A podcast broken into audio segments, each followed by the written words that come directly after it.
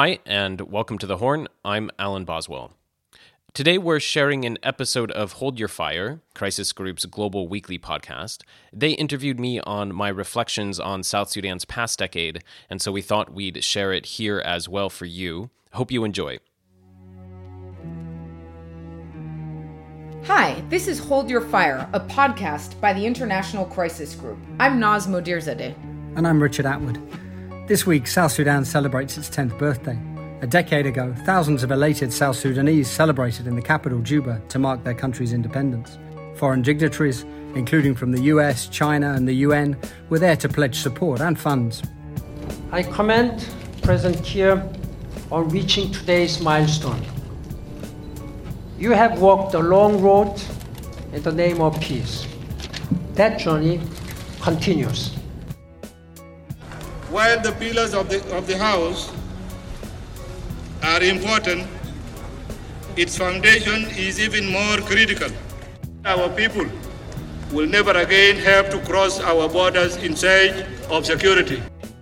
That was South Sudanese President Salva Kiir and former UN Secretary General Ban Ki moon. The jubilation of independence celebrations wore off quickly. Kiir fell out with his vice president Riek Machar. A brutal power struggle led to civil war. The army split largely on ethnic lines. The conflict killed some 400,000 people, and more than 4 million, a third of the population, was displaced. It is yet another grievous setback. It deepens the country's suffering.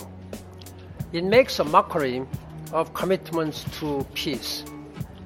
Many people have been killed in heavy fighting there are growing fears that many more could die in another round of violence. In 2018, Kiir and Machar signed a peace deal that brought an end to much of the fighting, but the two men are still bitterly at odds.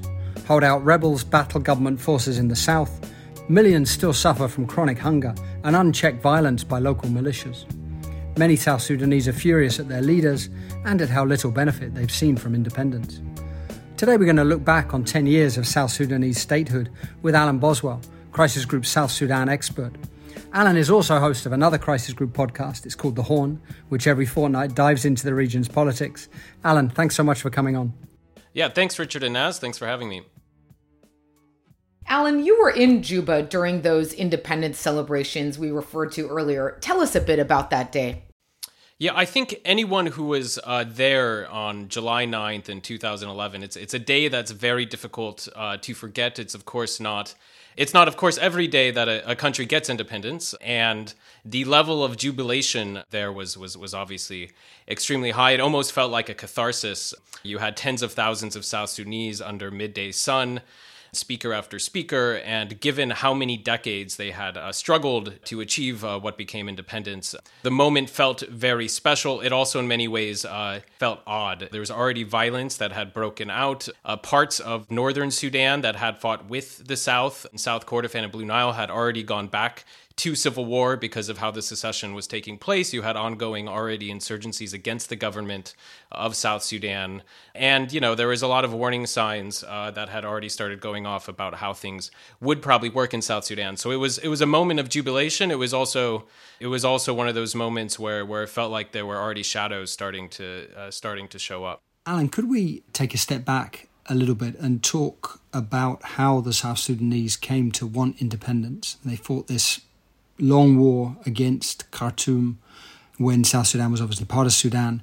John Garang, who was this South Sudanese leader, rebel leader for many years, and who was killed in this helicopter crash a few years before independence.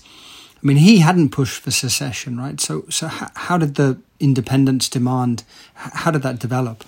Yeah, I mean it's it's impossible to talk about South Sudan fairly uh, in its current state without without talking about its long history. South Sudan was was subject to a lot of slave raiding, and that came from the north. Um, and then the British, when they came in, uh, ruled South Sudan uh, separately from the rest of Sudan. And there was a decision made in the run up to Sudanese independence um, as decolonization started to attach South Sudan to Sudan. And this was done uh, really without the consent of South Sudanese. And effectively, uh, there was discontent from really day one, as you can imagine, within South Sudan about finding themselves incredibly marginalized in this new northern Sudan. Uh, insurgency started almost immediately after independence in the 1950s. That insurgency sort of culminated into a 1972 peace deal. That was the first time South Sudan was granted uh, something of uh, autonomy as a sort of independent entity. And that, that window lasted for roughly 11 years. And eventually that collapsed, and you had another return to civil war in 1983. That lasted uh, a couple decades, basically leading up to the independence. That period was itself characterized by as much fighting within uh, southern Sudan among uh, among Southerners as it was uh, fighting against the regime in, in Khartoum. There was a lot of divide and rule tactics. One of the important things to note, I think, is that the leader of the Sudan People's Liberation Movement that formed in 1983, John Garang, who's the one who signed this peace deal in 2005 uh, that ended the war. He was actually always a, publicly at least, was always a committed unionist. He was widely known for wanting to take power of all of Sudan and preached a gospel of what he called a new Sudan, a sort of multicultural Sudan.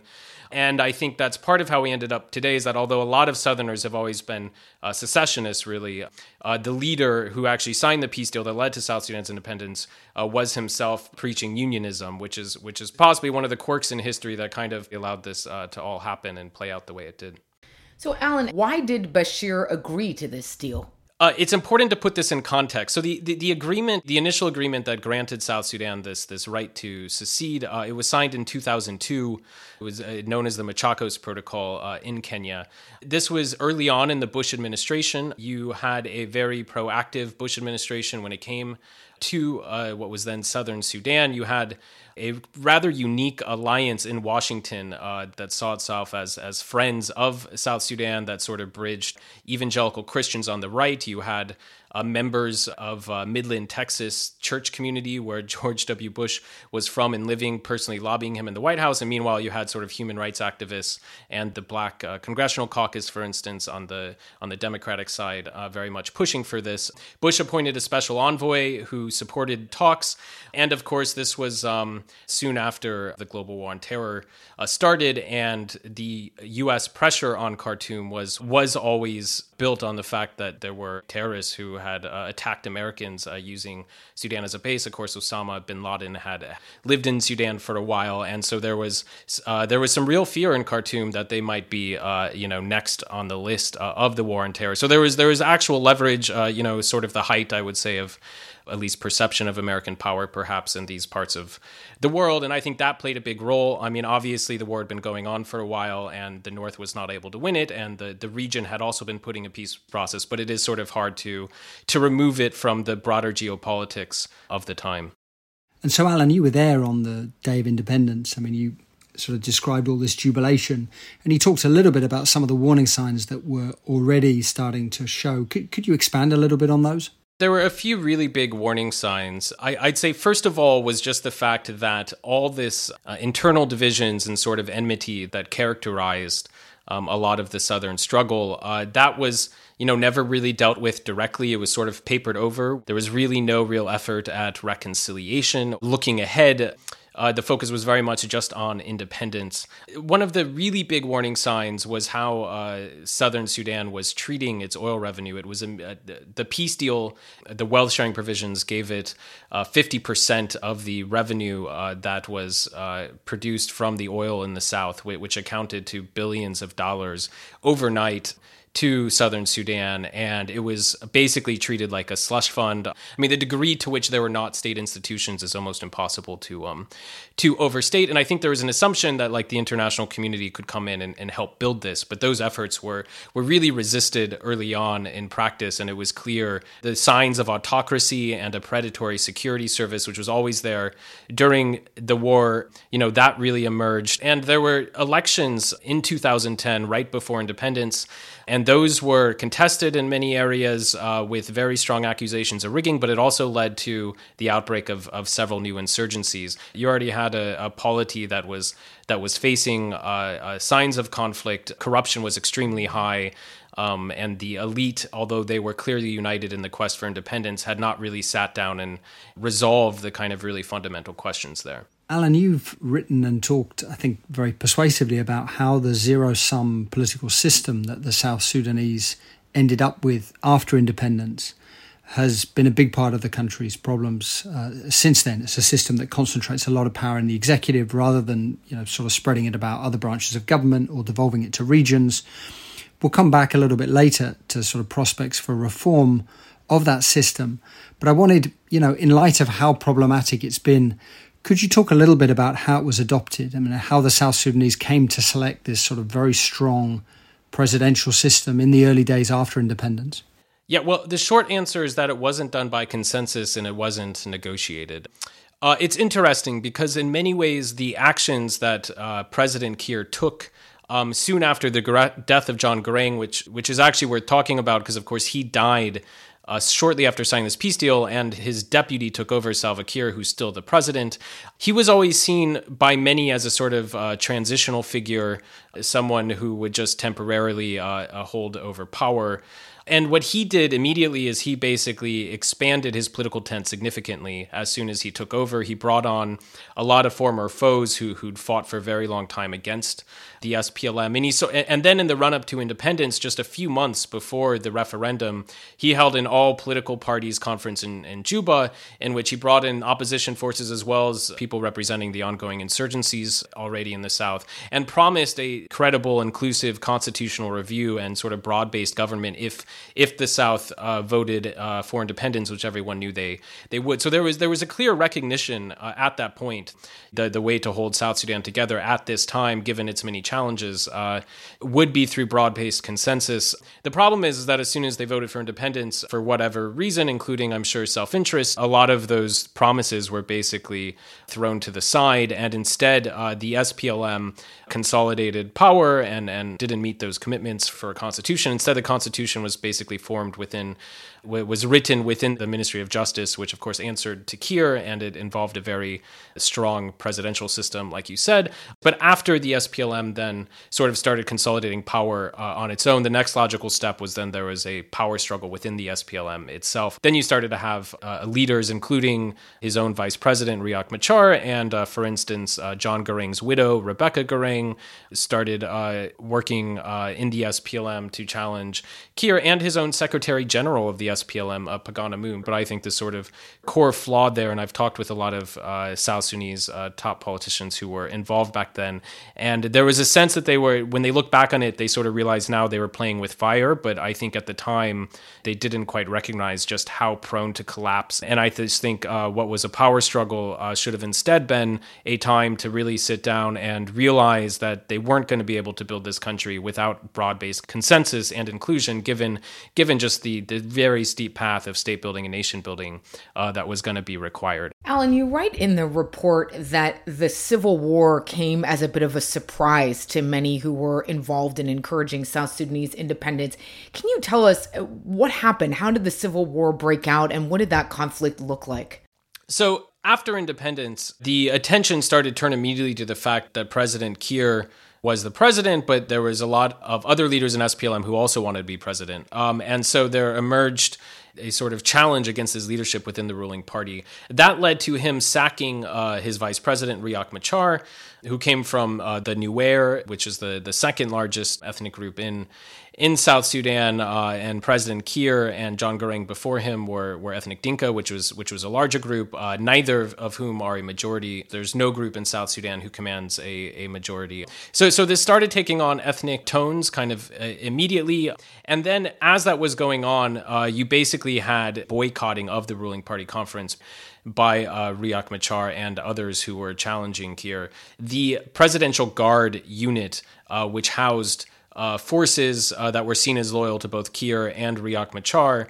It basically erupted in fighting, largely along ethnic lines. That then led to some really, really terrible uh, ethnic massacres throughout the capital, Juba. Um, it involved ethnic Nuer.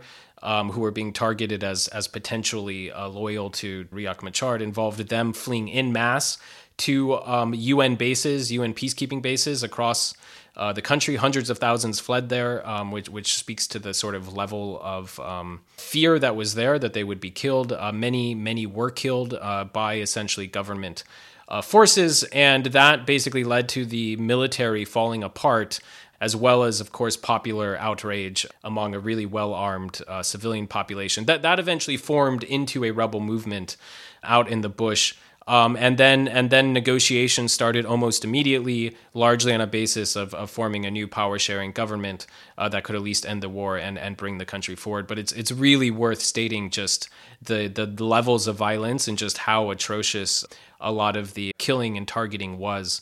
Um, early on in the war, estimates have put uh, the the death toll up to four hundred thousand, which the population only at 8 million. So you can imagine the sort of levels of destruction that that would that that would indicate in South Sudan. And so Alan that sort of horrific war raged for some years until 2018 sort of shattered a lot of people's illusions about what the country was going to look like. And then there was this peace deal. There was several attempted peace deals but this one in 2018 has stuck since. Do you want to talk a little bit about what that peace deal entailed and, and sort of what's happened since? Yeah there was a lot of challenge in getting uh, these two leaders to to reach a peace deal. There was an initial peace deal in, in 2015 that was signed. Riek Machar actually returned to the capital Juba with his forces, and those clashed with Kiir within a few months. Um, and he was again sort of chased out of the capital, and the war spread uh, to the southern Equatoria region, which hadn't been that much affected um, at the time. And then uh, Riek Machar is essentially banished uh, to South Africa under forced house arrest and exile. But that did little to end the war. So then there was a new round of talks that was organized first by Prime Minister Abiy Ahmed um, in Ethiopia. He attempted to bring the two leaders together. And finally, it was uh, basically Omar al Bashir in Sudan in the final months or final year of his of his rule, working together with his uh, former longtime foe, uh, Ugandan President Yoweri Museveni. And because Uganda and Sudan had long backed opposite sides of this conflict, those two coming together to really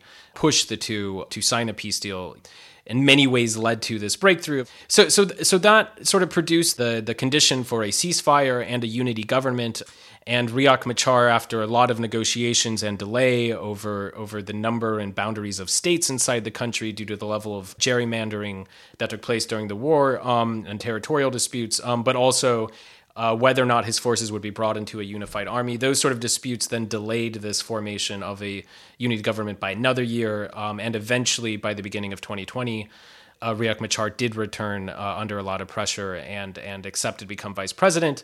Uh, that was over a year ago. There has not been a lot of progress on the peace deal since then. Uh, the top line ceasefire has held, but there is a uh, a lot of violence, as you've noted, uh, raging throughout the countryside and the basic question of how the country moves ahead, a sort of winner take all election between these two camps, doesn't really seem like a very optimal solution, although that is how the peace deal is written. It's unclear how or when they would even be able to hold elections, given the state of the country and, and given the fracturing of the armed services. And then you still have an ongoing insurgency in in uh, the southern uh, Equatoria region, which we've written about as well, uh, among uh, people who did not uh, sign the peace deal, largely claiming that uh, that they wanted a system of federalism instead. And what do relations between Kiir and Machar look like right now? You know, there's a lot written about the Kiir Machar relationship and it's it's it's interesting. A lot of people's takeaway who spent significant time at the peace talks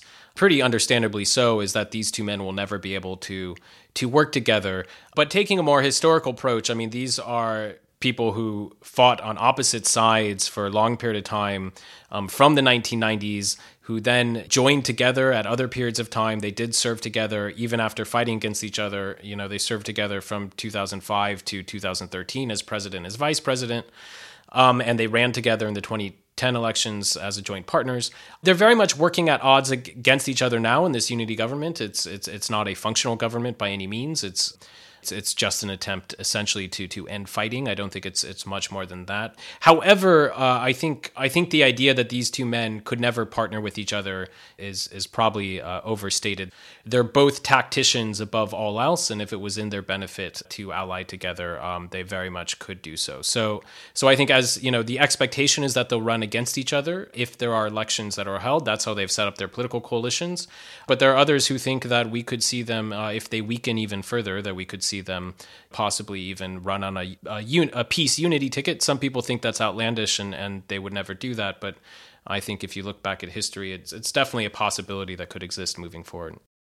And Alan, if you sort of look at what's happening now in, in South Sudan, obviously, as you say, they're moving towards elections. They're supposedly trying to implement the, the peace deal, which involves thinking through what the security forces are going to look like, you know, various other things.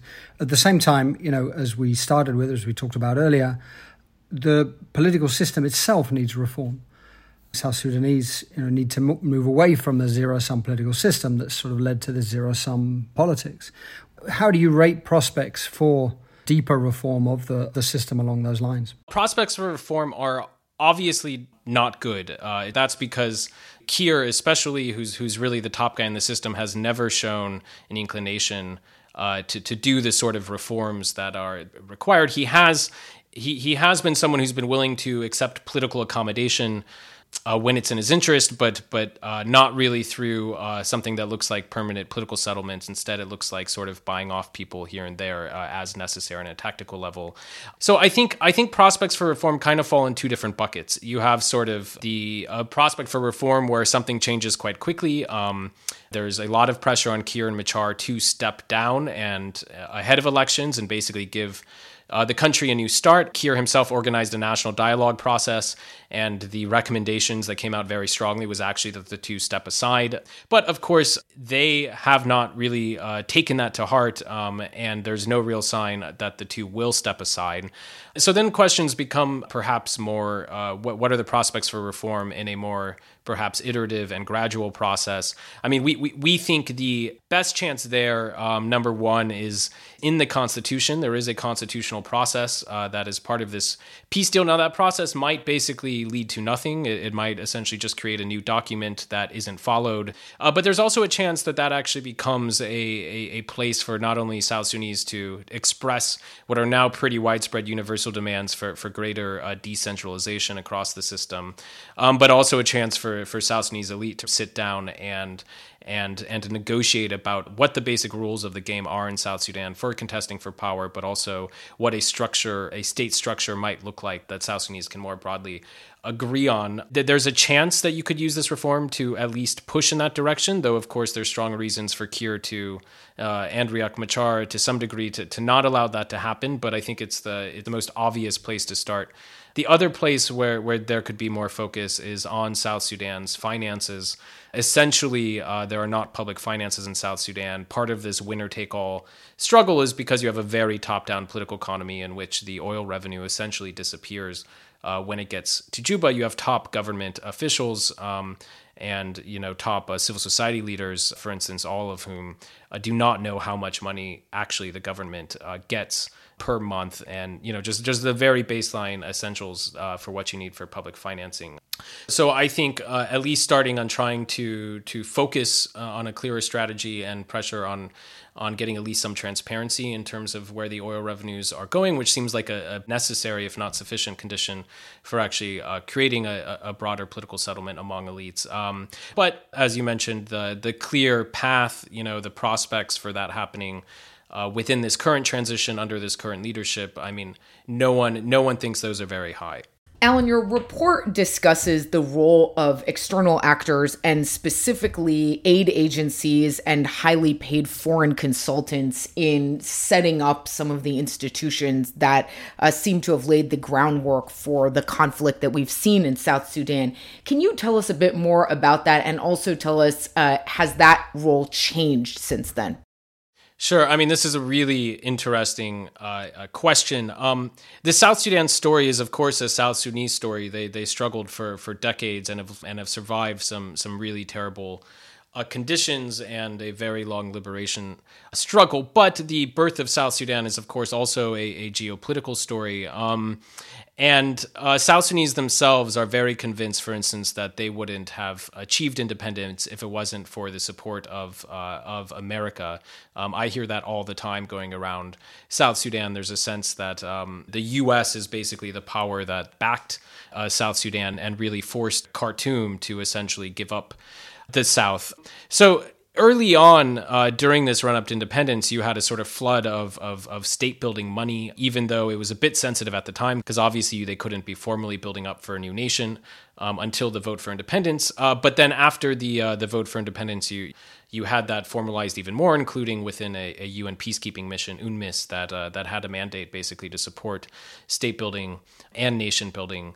Um, the, the, the critique of that would be, you know, I often got the sense from South Sudanese that they basically thought that there was a pretty clear technical plan on how to build a country, um, that their partners were basically giving them the money to implement, and that they would uh, uh, largely implement. There was not really much of a focus on the internal politics. Of course, that's difficult to focus on because that's um, obviously an internal affair and not one that outsiders are very able to to go about it. But there there was this sense of sort of flooding South Sudan with embedded consultants in its various ministries, the sort of things like capacity building. Um, a lot of money was put into the system. There's a sense that that, of course, accentuated the winner take all forces in South Sudan by by putting you know even basically the state building project and and the trying to build a, a central state in South Sudan added to the sort of effect of the oil money in the in the middle of the country, but um, it also it also perhaps distracted from just how challenging uh, this task was going to be and just how political this task was going to be. And I think it's one of the reasons when I talked to South Sudanese elite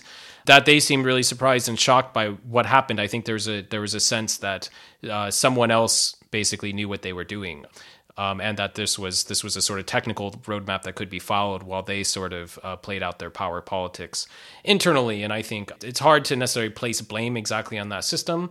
But anyone who has uh, spent any time in Juba, uh, like I did and like others did in the run up to, to independence, I mean, the international presence was incredibly huge. This felt like an international project, but it was definitely very much one that focused on on technical aspects. And it's unclear what technical aspects they improved because uh, this was a place that still didn't have any credible financing, and the government still provides basically no services to its people. And Alan, I mean, if you again sort of taking a taking a look back, it was this sort of big narrative of of success around South Sudan, which led to this emphasis, as you say, uh, US officials, the early UN missions, it was a sort of a state building emphasis, right? It was a sort of technical support to to build a new state, rather than recognizing the sort of inherent inherently political nature of all the decisions that were being taken and an emphasis instead on sort of mediating among different factions and putting in place a process where those decisions could have been taken in a way that recognized their political nature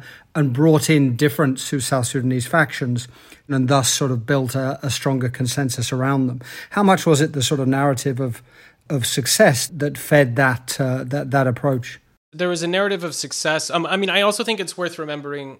Yes, there was this collective blind spot toward South Sudan's internal politics, but it's also worth remembering the degree to which uh, the external backing and engagement with all of this was always about, at the time, ending what was Africa's longest war, which you also heard, which was the North, you know, which was seen as a North South civil war in Sudan. So it wasn't only um, this sort of the, the misplaced uh, technical focus. It's also that there is a sort of washing of hands and patting on the back after independence was achieved, because the the idea was that basically, uh, the you know the international community had successfully overseen the separation of Sudan, and that uh, ended the long running civil war. So there was a degree to which it was seen as a success because uh, essentially the peace strategy uh, for ending this this uh, long war had had had finally come, and there was of course a lot of trepidation that Sudan would never let the South secede, um, which was not unreasonable fears, um, and that therefore you know at the end of this long uh, process leading up to 2011, it would just lead to a return to civil war. So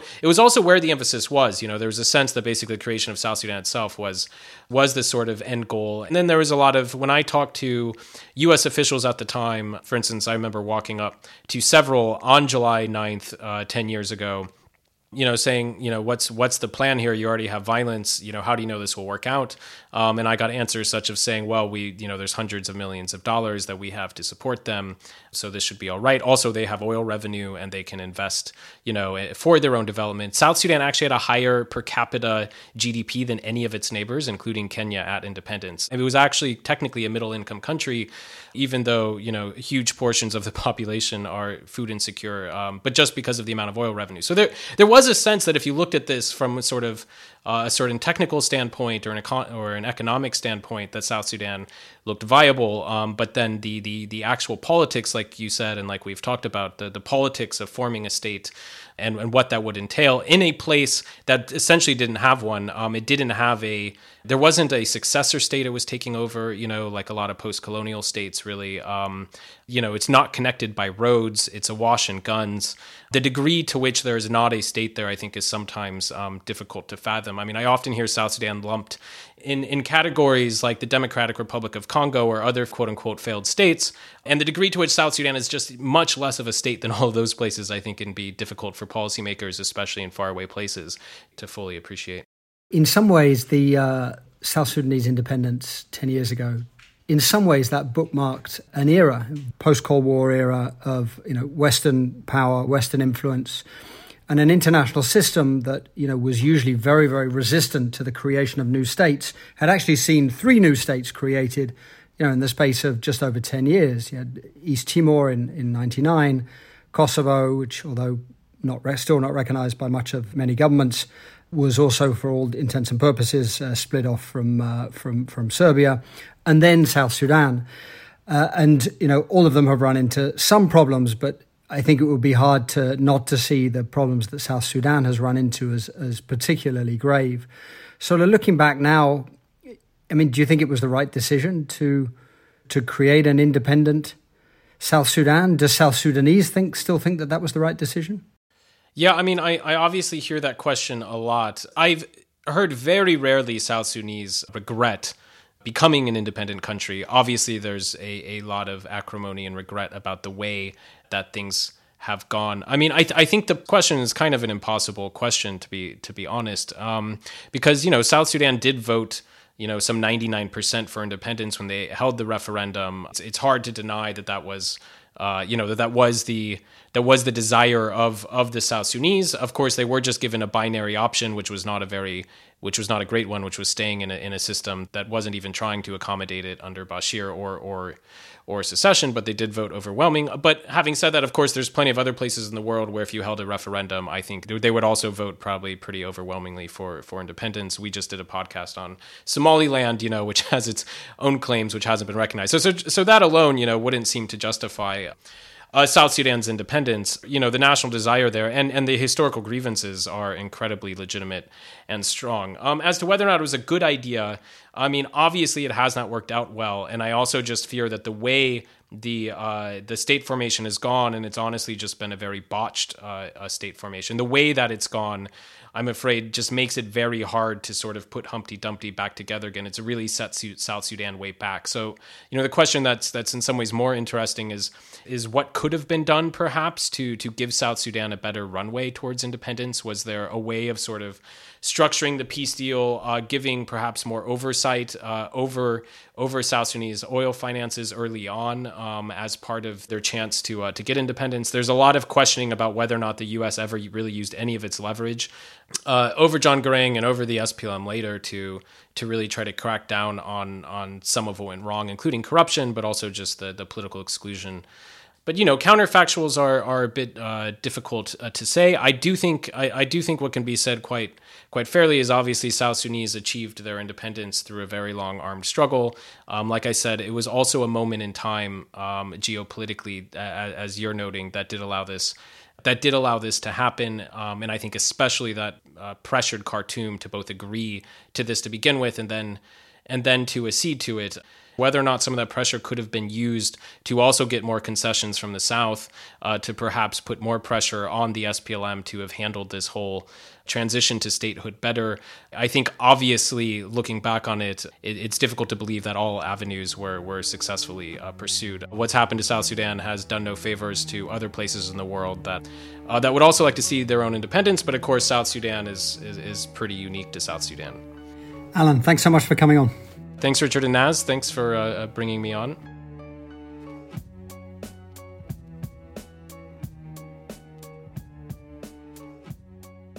So, Richard, uh, we started the conversation talking about that day of celebrations in, in Juba. What do you make of this story?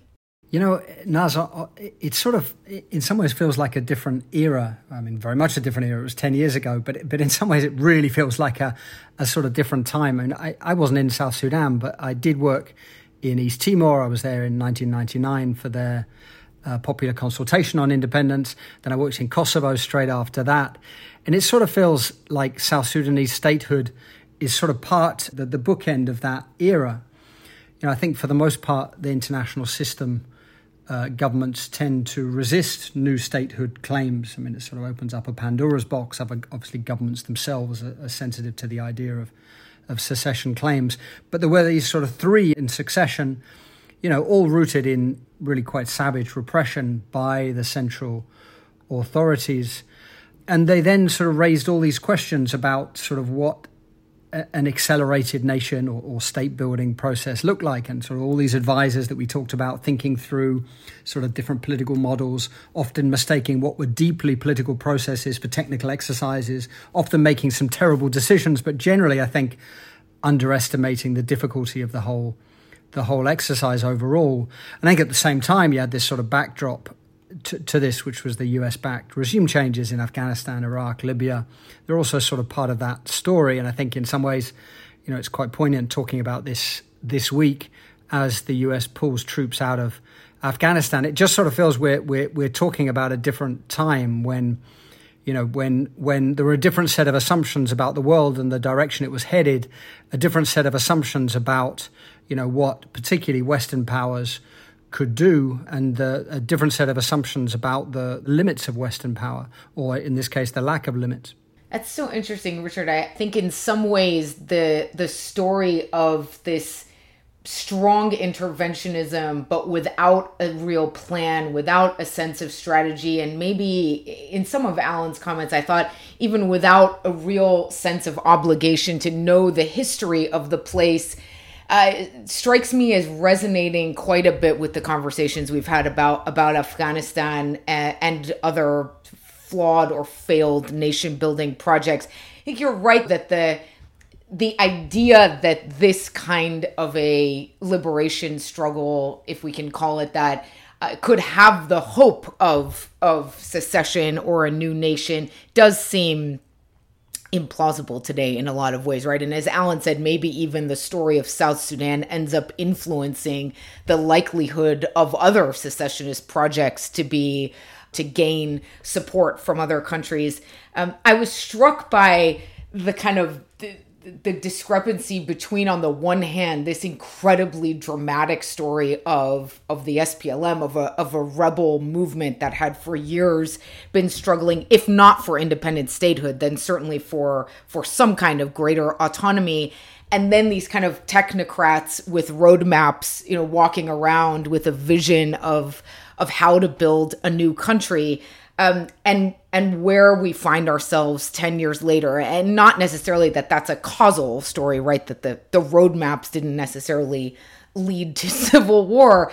Um, but but maybe as you say kind of 10 years ago there was also still this sense that one could talk about nation building with a straight face, that one could talk about the idea of contributing to uh, creating a new state in a matter of a year uh, without the kind of cynicism that we would probably have today in talking about such a project. Yeah, I think that's right. Cynicism or, you know, healthy uh, realization uh, of some of the difficulties that, that, that it entails. You know, in all these places, there was this, you know, this sort of heyday of international interventionism without really, you know, the sense of humility about sort of the, the, the, politics of different countries and, and, and the way that things were likely to turn out. As you say, it's, it's hard to imagine quite the same happening right now be this big state building exercise, and you'd have all these young American graduates turning up, and uh, you know there'd be the equivalent of Brahimi there doing his thing, and it's just it's just seem it does seem like another era, right? I mean, it's it's uh, it's kind of something else. Yeah, and I mean, I even wonder if part of what makes it the uh, another era is that at that time, I wonder if there was more of a sense of hope or or urgency that it mattered to end wars, right? That there was something meaningful about the idea of saying this is an agreement and this is a deal, and its purpose is to end a conflict. And you can kind of mark that end and then mark the beginning of something new. Even though it didn't work out that way for South Sudan, today it feels so much more like there is this sense of an unending at least low level conflict being seen as acceptable or even inevitable in places like Afghanistan.